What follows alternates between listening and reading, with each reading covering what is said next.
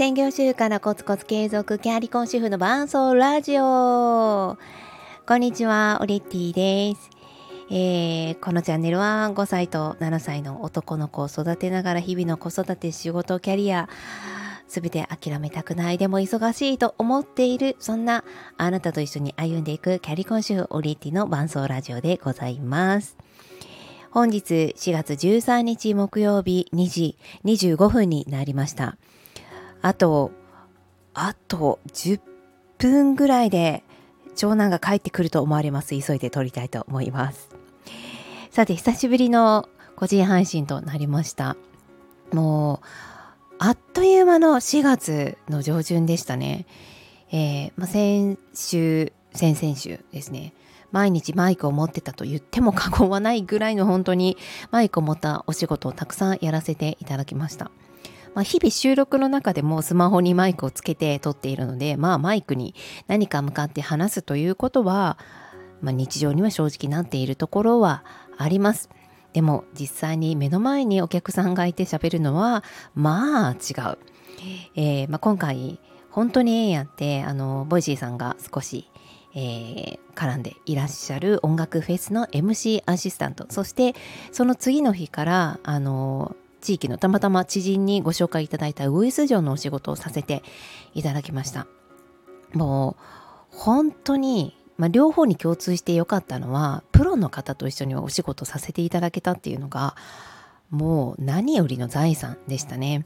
あのお金をもらうとかもらわないとかではなくて、まあ、両方ともですねあの賃金というのはしっかりといただいたんですけれどももう本当にこのチャンスを逃したら絶対経験できないんじゃないか会えないんじゃないかっていう方々とたくさん会わせていただきました。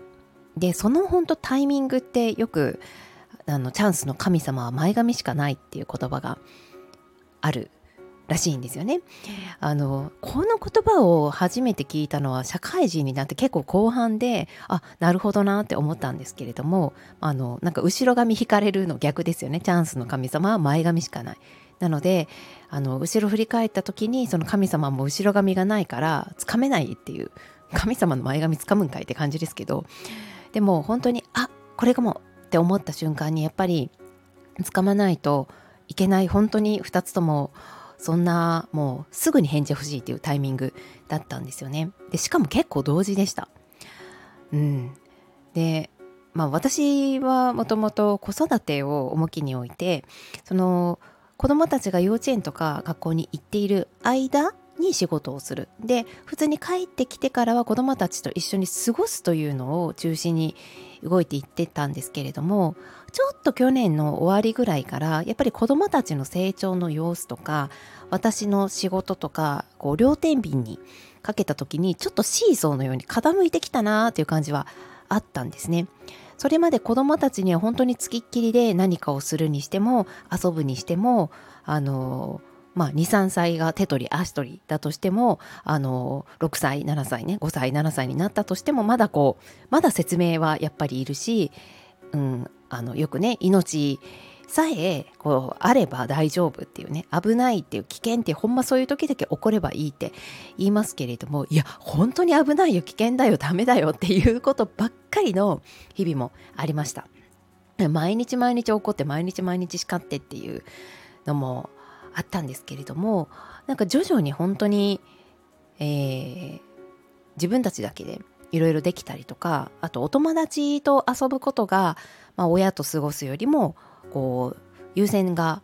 上がってきたなっていうのをすごく感じています。そしてお友達と一緒に遊んだりコミュニケーションすることによっていろいろ学んだりあの例えば今自分が知っていた虫の知識昆虫大好きなんですけど長男はそれを友達に言って、まあ、アウトプットしてであの同じように虫が好きな友達だったら違うよそれはこなんとかっていう虫だよっていうのを新しいのを仕入れてでまた自分でこう調べたりまた新しい虫の情報をやったりみたいなそういう本当に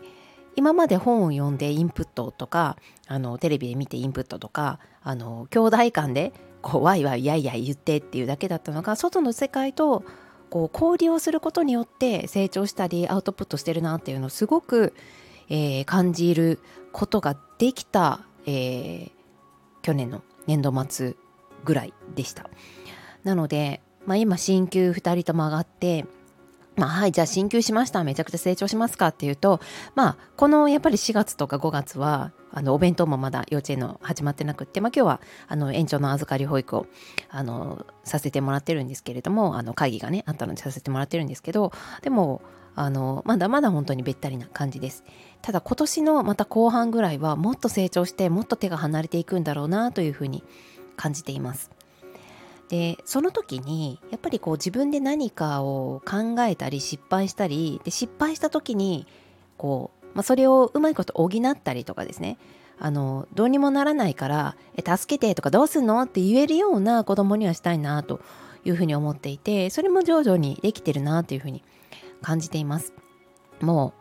なんかえ私やることなくなってきたんじゃない？って、まあ、最近公園で子どもたちの遊んでる姿を見て思ったりもします。まあ、ただあの逆にですねそばにいることによって「え今それお友達に砂かけちゃいけん時じゃん」とかね。あの「今それ使ってたじゃん」とかうん、いやな空気読めよとかね思ったりしてしまうこともあってあこれはちょっと親としてそばにいるのが今あんまり良くないなって思ったりもしてるんですよね。なので見守るところは見守るんですけれども変に口出しをしそうになりそうな時はむしろ離れたいとも思っています。あの下の子はまだまだ年長さんですし幼稚園、まあ、未就学児という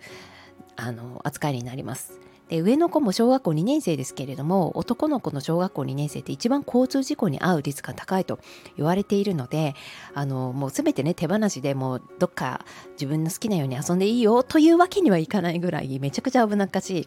えー、年頃なんですよね年頃だしそういう性格もちょっと要素もあります。なのでまだまだ見守ってはいかないといけないんですけれどもちょっと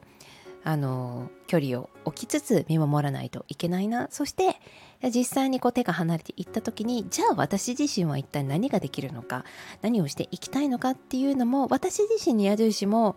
あの向ける時間も今年はまた増えてくるんだろうなというふうに感じました。でたまたま今日お昼頃にあのフライヤーさんの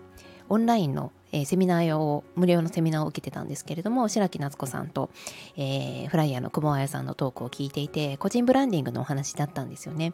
で個人ブランディングなちょうどブランディングについてあの本当に悩んでちょっとそろそろオリッティというものをちゃんと考えないといけないなっていうのまさに悩み始めたところでいろんなブランディングの講座とかなんか何を学んだらいいのかどうしたらいいのかっていうのをずっと悶々と考えていましたで今日講座を、えー、無料のねセミナーを見てあよしこれ受けようっていうふうに 結構今まで史上自分で最速に申し込んだんですよね。なのであの、まあ、今年自分の、やるべきことあと、まあ、子どもたちもあのこれからね進級をして、まあ、まずは慣れていくところからですけれどもあの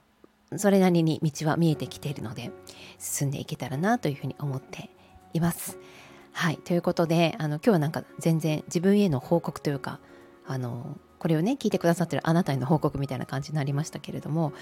まあでもちょっと多分ね自分が今日今喋ってる感じって前回の放送とかよりはペペペラペラペラペラ喋ってるようなちょっと早くなってるような気がするんです。やっぱり外の世界と触れてプロに触れてなんか刺激を多分もらったんでしょうね。うん、もっといろいろ学んでアップデートしていきたいなというふうに思いました。ということで、えー、今日は